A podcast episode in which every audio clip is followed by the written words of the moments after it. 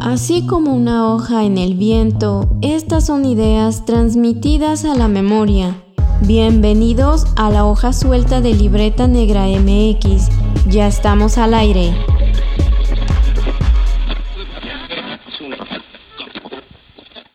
Bienvenidos a La Hoja Suelta, el podcast donde debrayamos un poco sobre cultura, historia y arqueología. Y en esta ocasión vamos a seguir hablando sobre la restauración y conservación de los diversos patrimonios que existen en el mundo, pero antes de eso les saludan sus anfitriones. Wendy Osorio. Y Omar Espinosa, sus, sus, arqueólogos de confianza en este canal de confianza cultural. Y eh, para esta ocasión vamos a estar platicando de un patrimonio que no es mencionado recurrentemente porque aparentemente es como muy moderno, pero vamos a entrarle a esta situación que es la herencia cultural o patrimonio cultural industrial. Y bueno, sus diferentes diversidades y subdivisiones. Y para eso trajimos a la restauradora Patricia Ruiz. ¿Qué tal? ¿Cómo estás? Hola, muy bien, eh, muy feliz y entusiasmada de poder comunicar un poco de lo que trata el patrimonio industrial. Pues gracias y bienvenida a este espacio de la hoja suelta. Y pues vamos a platicar sobre este tema que tal vez hemos escuchado mucho por ahí, ¿no? El patrimonio cultural industrial, pero exactamente de qué estamos hablando cuando eh, hacemos referencia. Son ciertos inmuebles, son ciertos objetos, es cierto momento. Pero cuéntanos, Patricia, ¿a qué nos referimos cuando hablamos de este patrimonio cultural industrial? Pues hablar de, patrimonio industrial es bastante complejo porque es muy común que todo mundo, o bueno, o por lo menos quienes nos dedicamos a estudiar este tipo de patrimonio, eh, escuchemos el término patrimonio industrial, pero hay un antecedente, e, es la arqueología industrial. Entonces todo surge a partir de la arqueología industrial como eh, ese interés sobre todo en Gran Bretaña, pues, surge ahí, al ser la cuna de la revolución industrial, todo surge de ahí y el interés de poder conservar pues esa memoria, ¿no? Que representó no solamente para Gran Bretaña, sino también para todo el mundo. Em, entonces, cuando surge la arqueología industrial, poco a poco va evolucionando este término, se reconoce como disciplina para ya para la década de los de 1950 aparece ya el término como tal, es una disciplina y posteriormente ya para el 20 ya es cuando ya se conoce como patrimonio industrial, tal cual y empieza la polémica, ¿no? O sea, si de por sí ya era una polémica, pues ya empieza lo bueno, ¿no? Y como empezaban en, este, em, cuando me presentaban y el tema de patrimonio industrial que parece que es algo nuevo, no, es algo ya muy viejo, solo que en México y bueno, ahora con, con toda esta trayectoria que he podido generar a partir de la investigación, hasta parece que vamos atrasados en el estudio de nuestro pasado. El, entonces, el patrimonio industrial es algo muy amplio. Eh, inicialmente se reconocía como todos los vestigios de producto de la revolución industrial, pero en realidad no. O sea, incluso hay, hay quienes dicen que es antes, ¿no? Porque pues existe todos los mecanismos hechos a partir de madera, no necesariamente de hierro, ¿no? Que se da justo a partir de la revolución industrial. Entonces yo lo defino como todos aquellos testigos materiales e inmateriales producto de la industrialización, de estas nuevas formas de producción, de estas nuevas formas de organización de trabajo. Entonces existen tanto, sí, las industrias, como puede ser la arquitectura, o algo más pequeñito, ¿no? Como un producto terminado, ¿no? Ahí está la crema Nivea, por decir algún producto, ¿no? O sea, el, la envoltura del chicle, ¿no? Incluso ahí está el modo, ¿no? Todo es todo lo que expone en, en lo que exhibe, ¿no? En el museo, en el discurso del museo. Entonces, patrimonio industrial es muy amplio, muy amplio. A mí, eh, para mí ha sido como un mundo fascinante porque agarras un tema y descubres un universo y sigues. Y obviamente es como infinito porque hay mucho material y hay mucho donde buscar. Pues justamente nos interesaba entrarle a este tema porque pareciera, ¿no? O sea, como la imagen que de repente se, que se tiene de las disciplinas de la arqueología, de la conservación y restauración, es que se trabajan puras cosas eh, prehispánicas, ¿no? O sea, cerámica, piedras, pero cuando escuchamos patrimonio industrial, como que salta, ¿no? Y de repente hablar de maquinaria, hablar de cosas de metal, de plástico, de madera, pues ya no es tan, o sea, como que no va con esa imagen, no cuadra, ¿no? Como que ¿Eso ya sigue siendo arqueología o sigue siendo un estudio del pasado, de la historia? ¿Por qué tendría que importarnos? ¿no? Entonces, creo que este programa va a ser muy interesante porque nos damos cuenta de que eh, aunque estemos haciendo cosas como humanidad ayer, pues son cosas que son susceptibles al estudio y que probablemente en un par de décadas, pues eh, serán sujetos de investigaciones y de análisis bastante profundos, ¿no? Eh, ahorita comentabas un poco sobre la situación de la industrialización, que es este paso de, pues en términos económicos y tecnológicos, de las manufacturas, vamos a llamarle de manuales o, rudimentarias a este paso pues con, tecnificación e incluso llegando a la maquinaria.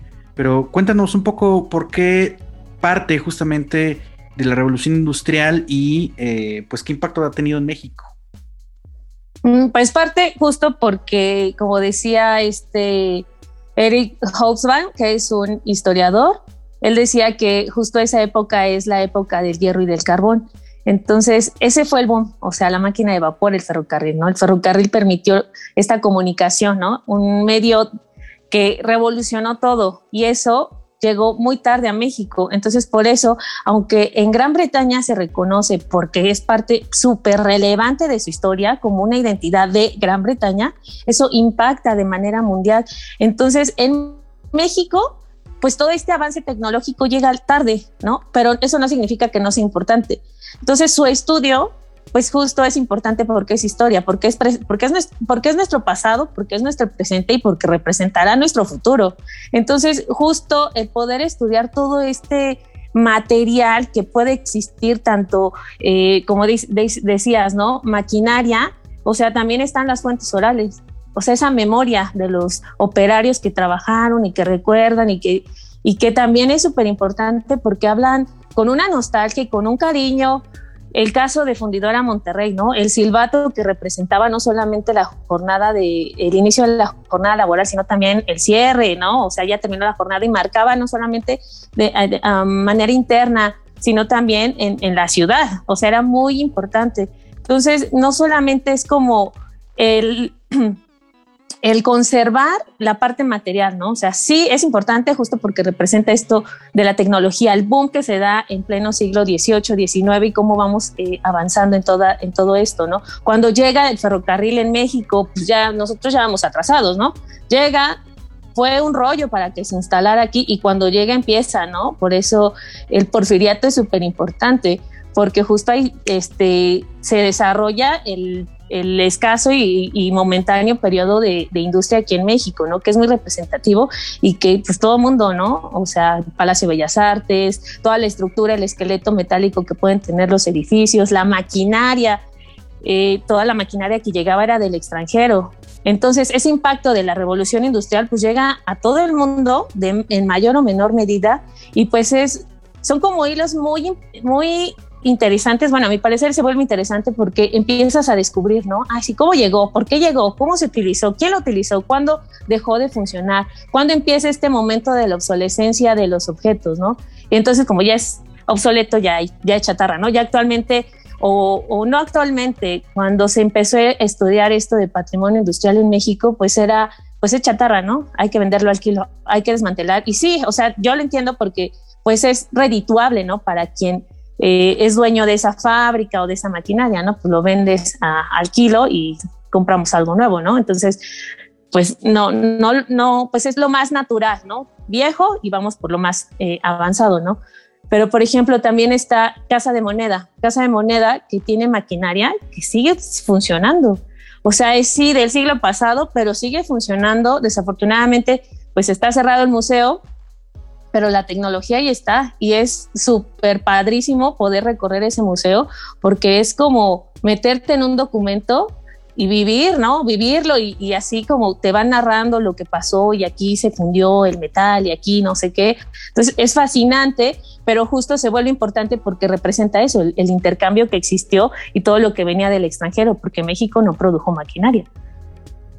No, pues qué, qué interesante y qué eh, información muy valiosa mirarlo desde esta perspectiva, ¿no? Porque eh, son, digamos, de algún modo testigos de todos estos procesos de cambio que impactaron también, eh, pues, la organización social finalmente, ¿no? De la gente que se configuraba a organizar sus modos de trabajo en estos espacios, pero también pienso que fue un cambio mismo para el paisaje, ¿no?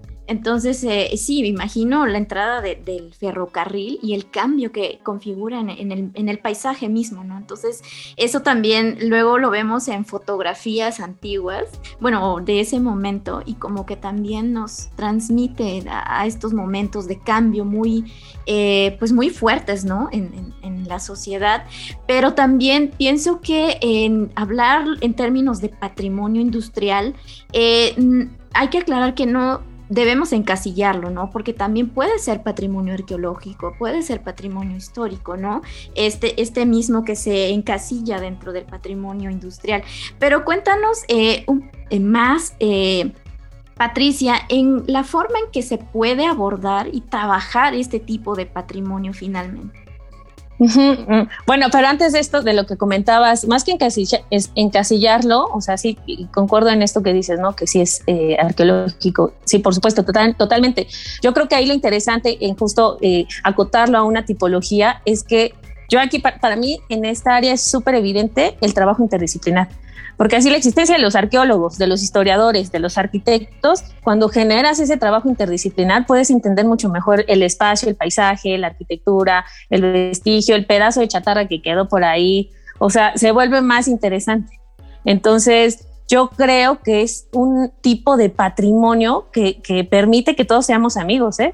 Y por, además es, es un tema eh, en donde, por ejemplo, en congresos nos vamos ubicando y en México ya muchos nos ubicamos porque pues, estamos ahí, ¿no? O sea, hemos sido como muy persistentes en el tema, aunque como decían eh, hace rato, ¿no? Eh, ¿Por qué encasillarnos en un patrimonio arqueológico o histórico, histórico, ¿no? En este sentido que, que nuestras instancias federales son lo que reconocen, ¿no? Pero pues también digo como la otra parte de yo creo que la, parte padre de, tener una disciplina como restaurador, como arqueólogo, como historiador, es que puedes empezar a ver, a, investigar lo que quieras y como quieras, ¿no? Porque incluso también existe la arqueología en la arquitectura, pero casi no la hacen, ¿no?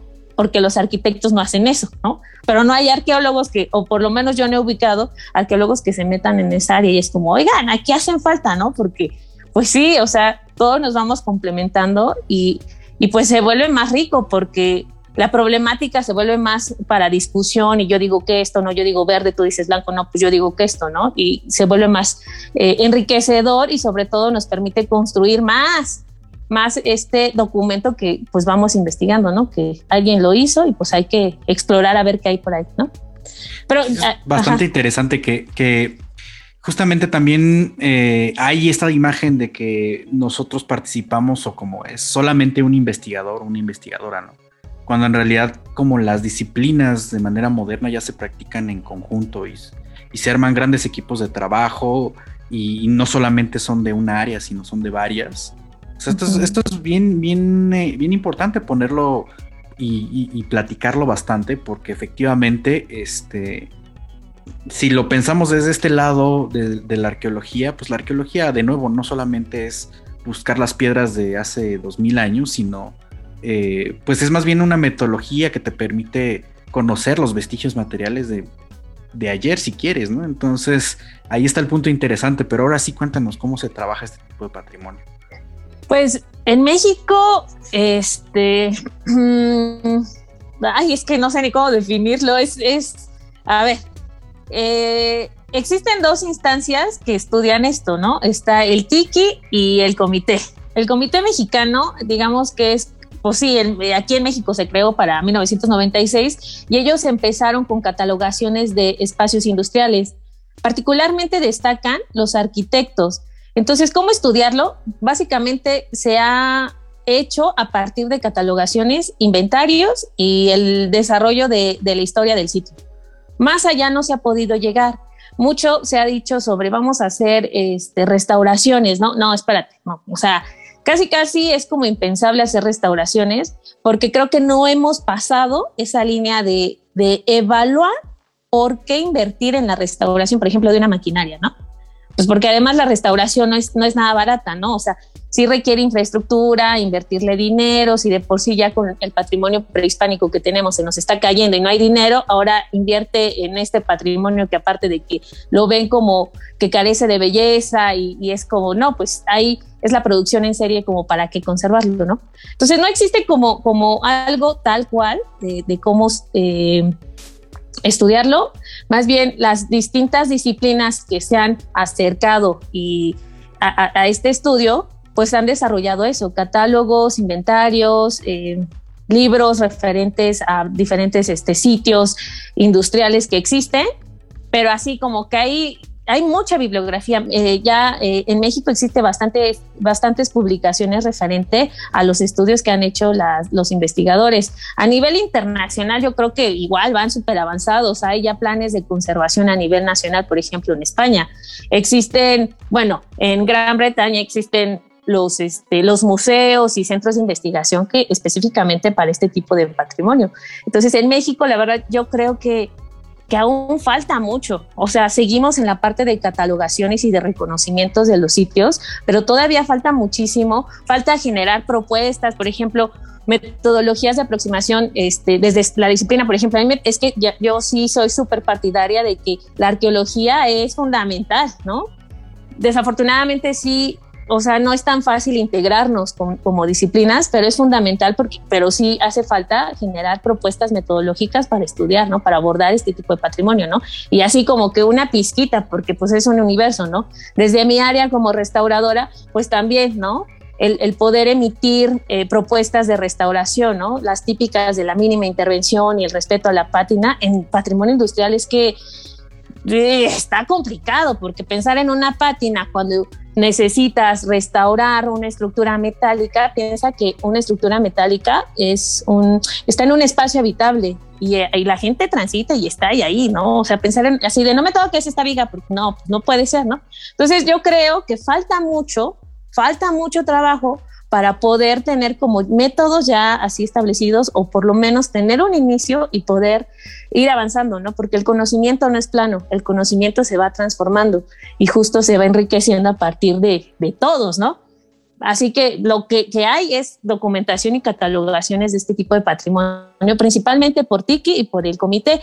También existen otras ya en los últimos años, ya se generaron otras eh, como eh, pues no instituciones, como grupos de estudio. En Monterrey existe otro, en INA también se ha generado otro, y ya se va como ah, haciendo la familia más grande, ¿no? Así de, sí, acá estudian en Monterrey esto, acá estudian esto. Entonces, métodos tal cual no, no hay, pero pues lo que llevamos es eso, catalogaciones. Ok, ahora que mencionas esto de catálogos inventarios, eh, nosotros teníamos mucho o una gran duda, mejor dicho, sobre pues este tipo de clasificaciones, es decir, cuando hablamos de patrimonio industrial y de catálogos, de inventarios, ¿qué es lo que se cataloga? ¿Qué es lo que se inventaría? ¿Qué es lo que eh, se separa? O sea, ¿cuál sería la clasificación dentro de este patrimonio eh, industrial que es grandísimo? Ah, es que si es un universo, es como, ¿cómo? Espérate, es que por un lado está, es que, híjole, por ejemplo, tenemos la parte de ferrocarriles, ¿no? Y ya tenemos el Museo del Ferrocarril y ahí están los vagones. El punto es que ahí están los vagones. Justo no hay como eh, una forma de así, ah, este lo voy a clasificar porque es súper mega importante, ¿no? Porque eh, aquí se subió Porfirio Díaz, no, no hay, eso no existe. Nos falta justo investigar, hacer esa aproximación, mm, quizás no tan profunda, pero sí el hecho de formar más especialistas, no sé, que tú te dediques a siglo XIX, tú mil, si es mil, este, 1890, yo a 1880 y así, ¿no? O sea, porque tampoco es, es un universo que no podemos especializarnos en todo, ¿no? Pero creo que eso, el, el empezar a hacer investigación y desarrollar ese ojo, puedes ah, inferir hipótesis y decir, ok, voy a conservar este vagón porque representa, no sé, este, eh, sí, el, viaje de Porfirio Díaz a Veracruz y no sé qué, ¿no? Yo creo que se vuelve importante y es eh, eh, el, el, hecho de argumentar qué pasó con ese objeto. Entonces, hay que clasificar. O sea, por eso creo que seguimos atorados en la documentación, porque si no clasificamos no podemos determinar como la importancia de cada elemento, ¿no? O sea, por un lado están los ferrocarriles, por otro lado está minería, ¿no?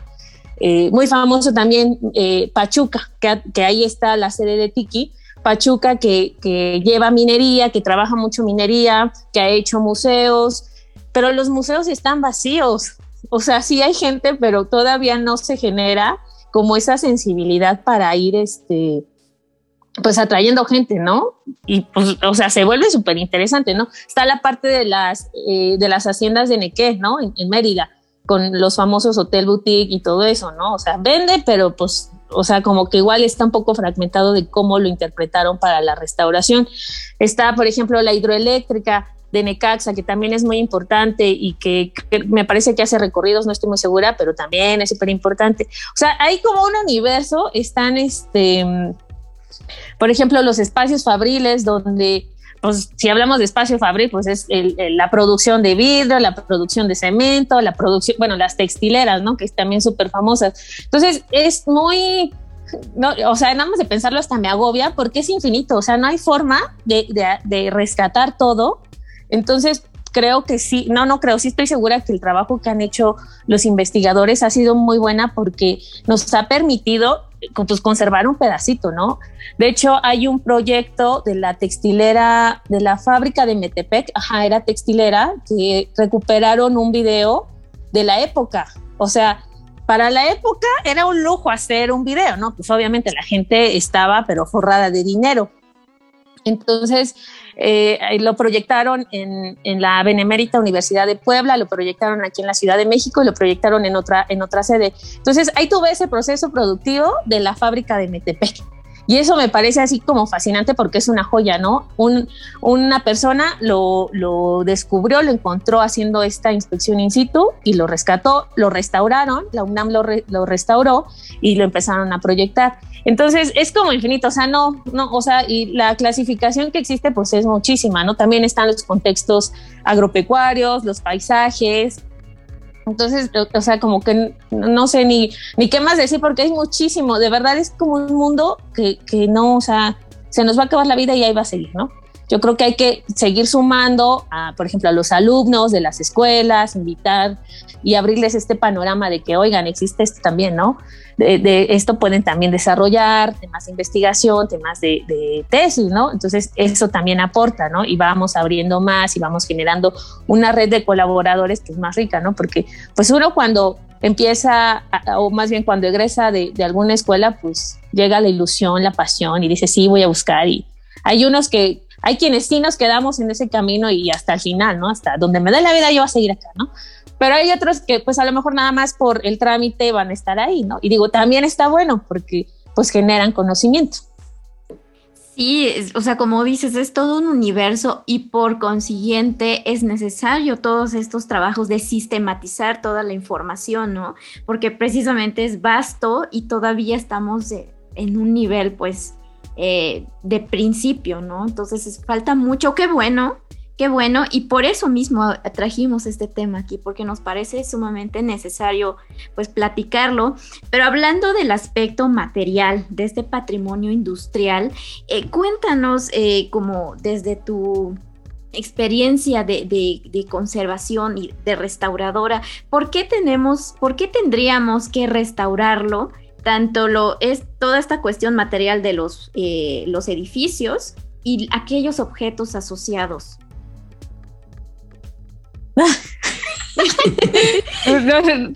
Híjole, o sea, sí, yo soy restauradora, pero la verdad es que soy más partidaria de la conservación. O sea, restaurar es muy caro y nuestro país no tiene tanto dinero, ¿no? Entonces sí, sí es importante, ¿no? Por ejemplo, pienso en los archivos, ¿no? Que, que son de, de, de, las industrias, ¿no? Es súper importante restaurar porque es un material muy vulnerable. Entonces, hay que restaurar lo que realmente va a generar conocimiento, lo que realmente va a ser estudiado, ¿no? Porque para abrir otro museo, pues no, ya ni nos alcanza el dinero para generar más, ¿no? Entonces creo que hay que determinar o hay que decidir con base en argumentos, ¿no? Lo voy a restaurar porque a lo mejor este archivo este, es fundamental para la historia económica, ¿no? Para desarrollar historia económica, ¿no? Eh, la maquinaria, ¿no? O sea, ¿por qué restaurar máquina, no? Si todas son iguales, ¿no? Por ejemplo, en el caso de, Casa de Moneda, había maquinaria que tenía eh, la placa del lugar, de, de, de dónde venía esa máquina, del año y así, ¿no? Entonces, unas eran más importantes, quizás porque tienen esta información, otras pues no tanto, ¿no? Pero pues ahí estaban, ¿no? Tampoco es que las vayan a desmantelar, ¿no? Entonces creo que a partir de las características formales o tecnológicas o morfológicas, hay que determinar por qué, por qué sí hay que restaurar, por qué hay que invertir dinero en eso, qué me va a dar, para qué va a servir, cuál es la finalidad porque así como restaurar y restaurar y restaurar, pues no, o sea, digo, para mí está padre porque sería trabajo, ¿no? Pero no, no, no es, no es, para mí yo considero que no, no, debemos más acercarnos a esta parte de conservar, de hacer registros, sí, para poder determinar qué, qué, qué, en dónde vamos a invertir, ¿no? O sea, porque pues el otro, estaba pensando justamente en el mechón de, de Beethoven. En alguna clase alguien mencionaba el mechón de Beethoven, no, es que son los palos de Beethoven y no sé qué, es así como, ay, ¿cómo, no? O sea, ¿esto qué vale, no? Y hace poco leí una nota que decía que justo la habían subastado, pero como en una millonada, miles de pesos, ¿no? ¿Y por qué es importante? Pues era cabello de Beethoven, ¿no? Solo por eso, ¿no? Y digo, pues sí, ¿no? Está, está, padre, ¿no? A lo mejor genera este morbo y aquí tengo los cabellos de Beethoven, ¿no? Digo, hay argumentos y creo que restaurar debe eh, tener pues una base fundamental para decir voy a invertir en esto porque pues promueve esto, porque ayuda a esto, pero sobre todo yo creo que, que, debe de estar siempre con esta visión de que se va a difundir, de que ese trabajo se va a difundir, que esa herramienta va a servir para algo. En otro momento igual me decían eh, de un pedazo de un, era un pedazo de metal que se robaron de una mina. Entonces fue así como, es, Patricia, ¿esto, ¿esto qué? ¿Esto por qué vale? yo, pues vale porque es historia, ¿no? Pero no vale fuera de su contexto. O sea, pero la gente lo roba porque vale por ser un hierro, por ser un metal y lo vende al kilo. Por eso, para ellos vale eso. Pero en realidad vale nada. O sea, nada fuera de su contexto. En su contexto es muy valioso porque empiezas a entender el discurso del espacio, porque seguramente ese tubo conectaba con algo y generaba otra cosa y así, luego, así sí vale vale como historia, pero la gente no lo va a entender. digo, pues sí, ni modo, si se van a la cárcel, pues ni modo, con la pena, ¿no? Pero pues sí, es más en la importancia de restaurar tiene que estar fundamentado a partir de la historia. O sea, ahí, ahí está la llave. Claro, totalmente de acuerdo. Y desde la arqueología también es, eh, apostamos por esa idea, aunque también en, el caso, por ejemplo, en México, eh, eh, a veces los proyectos están sujetos pues a otros intereses, ¿no? sí, con este manejo del patrimonio desde proyectos de gobierno, pues sí se sujetan, ¿no? A decisiones de cierto grupo, entonces pues ya entramos como un poco en, pues en, esas controversias, ¿no? De, por qué si este y por el otro no. Y también esta cuestión que dices, ¿no? Del valor que tienen finalmente estos patrimonios, porque eh, a veces nosotros desde nuestro corazón de arqueólogos o de restauradores, pues sí eh, apelamos mucho por este valor histórico y que aporta al conocimiento, ¿no? Pero pues hay, insisto, hay otros intereses que luego surgen y pues ya nos desvían de este camino de conservación. Sí, no, y, de hecho hace, hace, hace un momento lo comentaste, ¿no? Eh, está como el ejemplo en, la península del Mayab, donde hay como eh, varias haciendas enequeneras y actualmente tienen una resignificación que, pues, que es interesante en el sentido de cómo las están usando actualmente. Aunque el trasfondo histórico, pues, evidentemente tiene connotaciones muy negativas. Entonces, eh, ¿cómo le podemos dar ese giro, no? A ese tipo de patrimonio para que no se quede como en esa fachada, ¿no? De que, ah, pues está bonito casarse ahí, ¿no? o, algo por el estilo. Híjole, no, es que sería mucho trabajo, generar mucha conciencia y trabajar con grupos ahí de, de, la comunidad. O sea, sí creo que ahí, no, ahí necesitamos un antropólogo social, por favor, porque sí hay que trabajar para sensibilizar, ¿no? De, justamente esta parte de resignificar estos espacios, ¿no? Y no para la foto, ¿no? De la boda o así, ¿no? Y también creo que eh, en, particularmente en este tipo de patrimonio, como lo decía en algún momento, están las fuentes orales. Y esa parte, o sea, es riquísima, apasionante, nostálgica, emocionante, es padrísimo poder contar con, con, gente que vivió ese espacio, ¿no? Porque sí, justo la industria tiene un impacto negativo, ¿no? O sea, sí, sí lo tiene. Pero, por ejemplo, para personas que vivieron o crecieron en ese espacio, ¿no? O que vieron que su pueblo se fue transformando, su espacio donde vivían se fue transformando a partir de que llevó una industria, por ejemplo, pues va generando ciertos recuerdos, ¿no? Y a lo mejor mi abuelo vivió, este, trabajó en esa fábrica y fue y todo eso, y entonces recuerdo, y, y lo empiezan a narrar con mucha nostalgia. O sea, por ejemplo, Fundidora Monterrey, ¿no? Ahí en el espacio que tienen del Museo eh, de Sitio hay una, una, parte donde tienen videos de, de gente que trabajó entrevistas y gente que lloraba y que decía cuando, o sea, cerraron fundidora y se me acabó la vida, se me acabó la vida y mucha gente se murió de depresión. ¿no? Entonces creo que sensibilizar a partir de esta historia, ¿no? De pasó esto, sucedió esto, ¿no?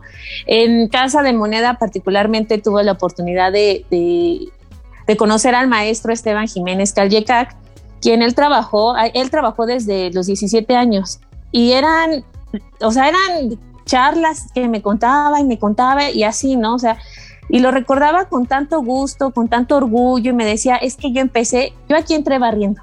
Y así, ¿no? Yo estaba chamán, me decían el pajarito, ¿no? Creo que sí le decían así, ¿no? Le chiflaban, ¿no? Porque era el más joven además y barría y empezó así, ¿no? Después fue escalando y entonces... Eh, pues yo ya lo conocí como maestro en acuñación, ¿no? Y para mí, o sea, fue una cosa formidable conocer al maestro porque me sensibilizó, justa, o sea, de verdad me sensibilizó a entender maquinaria. Y él me decía, ¿y tú niña, por qué, por qué estudias esto? ¿Tus papás o quién? Y yo, no, maestro, o sea, a mí me gusta, no sé por qué me gusta, pero me gusta, ¿no? Me decía, es que es muy raro que, que a alguien le guste esto, ¿no?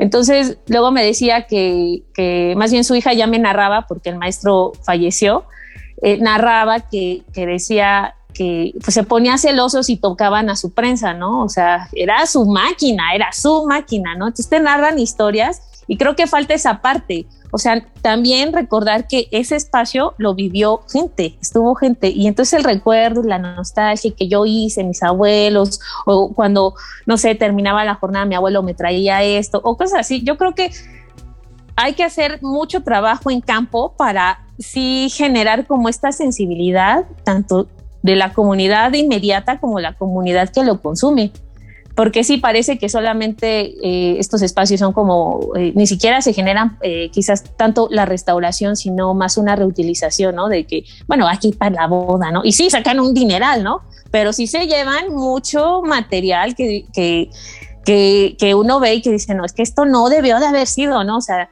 pues en dónde quedó el respeto a esta memoria histórica, ¿no? Claro, este, este punto que estás comentando es fundamental, porque también de repente la arqueología peca y, por ahí está el chiste interno, ¿no? De que todo es ritual, ¿no? O sea, como vemos una exposición y siempre hablan de, no, pues la cosmovisión y el sistema religioso y no sé qué, pero luego se nos olvida que también hay cosas del modo de vida que, pues de la cotidianidad, ¿no? En este caso del trabajo, ¿no? Y además del trabajo, pues en un periodo bastante... Eh, identificado, ¿no? Siglo XIX, principios del XX y pues básicamente para adelante, donde estas historias de vida, ¿no? O sea, ya, ya son cosas que nos legaron a estas generaciones que estamos viviendo ahora. O sea, podemos decir que somos hijos de, de esos ciclos industriales y en México pues sabemos muchas familias que de repente tuvimos al abuelo o incluso todavía los papás de, pues trabajé en la fábrica de no sé qué, por aquí en la Ciudad de México, en el sur, pues está la, famosísima, la famosísima fábrica de, papel, ¿no? Que, está ahí al lado de Cuicuilco, ¿no? O, a lo mejor eh, mucha gente tiene familiares en la calle de Reforma, o más bien tiene familiares que trabajaron en la calle de Reforma, porque ahí estaban todos los periódicos y entonces estaban las rotativas y cosas por el estilo, ¿no? Y entonces creo que lo que tú estás haciendo en un sentido de conservación de esa vida cotidiana es importantísimo para, para concebirnos, identificarnos en este modo citadino, ¿no? Y en los modos citadinos de otras ciudades en México y en el mundo. Sí, y Y algo también muy importante es esta trascendencia, ¿no? De, lo material, de nada más ver estos inmuebles o estos objetos, a mirar, pues sí, a las personas que estuvieron ahí, sus historias de vida, las memorias, ¿no? Finalmente yo creo que también podemos eh, como ir rompiendo estos estereotipos que a veces romantizan, por ejemplo, el caso de las haciendas, que sabemos que pues el contexto en el que se dio para gran parte de la población local fue sumamente negativo, ¿no? Y muchas veces eso se desconoce, porque se promociona la imagen estética de, estos espacios, ¿no? Pero pues aquí vemos que eh, es un trabajo que se enfrenta a muchos retos, Patricia. Entonces, eh, ya llegamos casi a la recta final, pero queríamos preguntarte eh, sobre qué es lo que tenemos que poner atención sobre estos patrimonios, qué aspectos no podemos pasar por alto pues para finalmente seguir hablando, seguir conservando en la medida de lo posible este patrimonio industrial. Pues justo, justo esta memoria, justo esta historia oral de las personas, yo creo que es una parte fundamental porque por muy especialistas que seamos y así, o sea, trabajamos para el y trabajamos para la sociedad. Entonces, el poder detenerse a escuchar estas fuentes de información, pues, ay, o sea, es de verdad delicioso y no necesitas ser especialista. O sea, simplemente así con alguien, llegas a lo mejor a un poblado y te sientas con ahí, ahí afuera de la tienda y platicas, ¿no? simplemente platica, ¿no? Porque es muy común que la gente platique, ¿no? A mí me encanta platicar, sinceramente, ¿no? Y yo platico, ¿no? Entonces pregunto y así, ¿no? Y también la, esa curiosidad, ¿no? A ver, ¿y qué pasó aquí? Cuénteme, ¿no? O sea, o llegas a la iglesia y a lo mejor hay gente fuera y lo mismo, o sea, te empiezan a platicar y cuentan y cuentan y así, ¿no? Y creo que sí, ahí definitivamente es que no necesitas, pero ser de, especialista, o sea, escuchas y ah, aquí entonces sabía esto, ¿no? Y a poco, ¿no? Y te empiezan a narrar. Yo me, yo, yo me, me detendría a escuchar, a preguntar y a escuchar. Y así yo creo que eso te puede dar una visión distinta, ¿no? A lo mejor como turista, ¿no? Llegas a ese poblado y como turista preguntas y ya, ¿no? Y conoces, ¿no? Así como los típicos eh, las típicas recomendaciones que te hacen, ¿no? Ay, sí, este, ¿dónde puedo comer? ¿No? Pues con la señora de allá, no sé qué, ¿no? Y esa señora te va a contar algo más, ¿no? Y dice, ah, claro, ¿no? No, pues vaya a conocer tal lugar. Ah, sí, claro. Entonces, escuchar, las fuentes orales, orales son fundamentales. Y eso, o sea, no cuesta, lo disfrutas dentro de tu paseo turístico, lo que tú quieras, a donde vayas a pasear, y vas aprendiendo pero creo que sí, necesitamos detenernos a escuchar y a, dialogar para poder eh, aprender cosas, ¿no? Y estar dispuesto a aprender además. Sí, claro, porque tenemos una fuente de información muy valiosa y, y, sí son testigos directos, ¿no? O tal vez eh, descendientes de quienes estuvieron en esos espacios y son esos puntos de vista, esas ideas, esas memorias que tenemos que rescatar. Efectivamente. Pues eh, creo que justamente esta es una probadita de todo el patrimonio industrial. Como nos podemos dar cuenta, es muchísimo. Y ahí están trenes, fábricas, haciendas, pues básicamente todo donde se desarrolló una actividad de, mm, vamos a llamarle desarrollo económico y pues también de intercambio, interacciones sociales que tienen que ver con, pues, con los modos de vida y de trabajo. Pero para saber un poco más, ¿qué nos recomiendas o a dónde nos recomiendas acudir? ¿Qué, buscamos? ¿A quién le preguntamos? Eh, ¿Dónde podemos encontrar más información? Ah, pues nada más pongan en Google patrimonio industrial y les va a salir todo.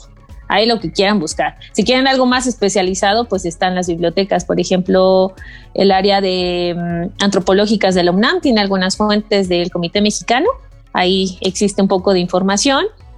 Está otra biblioteca en Pachuca, en el Museo de Minería de Pachuca. Es una biblioteca con bastante información respecto a patrimonio industrial y creo que son de las más relevantes. ¿eh? Bueno, ya si quieren algo más especializado, pues ya uh, están otras bibliotecas y otras este, instituciones que igual tienen contenido. No, pues muchas gracias. Sí, seguramente va a haber mucho, mucha curiosidad porque por ejemplo, nosotros sí hemos escuchado, ¿no? Del término y pues no, no tan claro como aquí nos, nos veniste a, contar, pero yo creo que es un tema sumamente muy interesante y, y, que, que, se va, va más allá de esta eh, cuestión clásica de, de, la arqueología o de la historia, por ejemplo, ¿no? Entonces, pues muchas gracias de verdad por eh, compartirnos toda tu experiencia en este ratito, en este podcast de la hoja suelta. Y pues bueno, ya saben dónde, si están interesados, dónde pueden encontrar más información y pues ahí tal vez eh, contribuir, ¿no? A la conservación de este patrimonio tan interesante y tan valioso, por supuesto. Y para, para terminar, Patricia, ahora que este, terminen de escuchar este podcast y digan, ah, pues a mí me interesa contarle el chisme de mis abuelos, ¿en dónde te pueden encontrar o cómo te contactan para pues ah. pasarte acá el dato? Ay, mis redes sociales, soy, soy este, como poco tecnológica y aparezco como en Facebook, estoy como, aparezco como Patricia Pac y es patricia.pat.1238 y en IG aparezco como Patricia Ruiz 1893. Digamos que la red social más eh, formal o más seria es la de IG, donde estoy subiendo fotografías de sitios industriales o cosas que me llaman la atención y digo, ay, esto está padrísimo, hay que, que, perdure, que perdure en la nube. Eh, y en lo demás también publico cosas respecto a congresos o seminarios o material de, sí, de reuniones de, con temática industrial. Perfectísimo. Y, de hecho se nos ha pasado un poco eh, por el tiempo y por la dimensión del tema, pero bueno, sabemos que actualmente estás estudiando o enfocándote directamente en estructuras metálicas asociadas a arquitectura. Y pues va muy bien de la mano de esto, ¿no? Porque finalmente, em, pues se han cambiado los materiales de construcción pues, en los últimos 60 años y pues va a haber mucha chamba, ¿no? Para, para este futuro, ¿no? Que viene de los 2000, 3000 y quién sabe qué, cómo esté estas, eh, estos tiempos que, que, que, se avecinan, ¿verdad? Sí, eso, eso, es, eso va para otro podcast. No, es, es igual, es que, o sea, patrimonio industrial es un universo y ahorita les di como una embarrada de decir esto y esto y aquello, ¿no? La verdad es que es muy amplio, ¿no? Pero hablar igual de lo que mencionas es otro rollo, ¿no? Porque ahí vamos a entrar, sí, partimos igual de revolución industrial, pero entramos al tema de las estructuras ferrosas, ¿no? Que si es hierro forjado, hierro dulce, hierro, este eh, vaciado eh, o acero, ¿no? ¿Y qué acero es, no? Porque hay N cantidad de aceros, ¿no? Entonces ahí es otra historia y es otra cosa, igual más compleja, muy interesante, se vuelve muy interesante porque justamente va de la mano con este tema. Y no, pues es otro rollo que a mí me apasiona y así me lo como porque es una cosa muy, muy interesante. No, pues, pues con mucho gusto te recibimos aquí para vamos otro a dar segunda parte de, de esta plática, porque luego uno encuentra joyitas en la ciudad, ¿no? Así como las cerraduras de las ventanas y cosas por el estilo, que pues no nos imaginamos el proceso, ¿no? Cómo llegó ahí, quién se lo imaginó, quién lo hizo y quién lo puso ahí. Así es. Bueno, pues muchas gracias una vez más, Patricia, y ya está ahí pendiente, conste, la, la invitación para seguir hablando del tema. Y pues también a nosotros no dejen de seguirnos si quieren saber más de estos temas de historia, cultura, arqueología, patrimonios. Pues estamos en todas las redes sociales básicamente. Bueno, las principales. Estamos en Facebook, en Twitter, en Instagram. Estamos en el canal de YouTube. Suscríbanse y compartan nuestros contenidos. Y pues también estamos en todas las plataformas de Pues así es, así vamos terminando este capítulo de La Hoja Suelta. Muchas gracias por escucharnos y pues nos vemos la próxima semana con otro gran tema. Vamos a seguir platicando sobre conservación y restauración, pero, pero, pero de cosas bastante interesantes y que no se imaginen. Así que estén listos para el próximo viernes. Eh, gracias, nos vemos. Bye.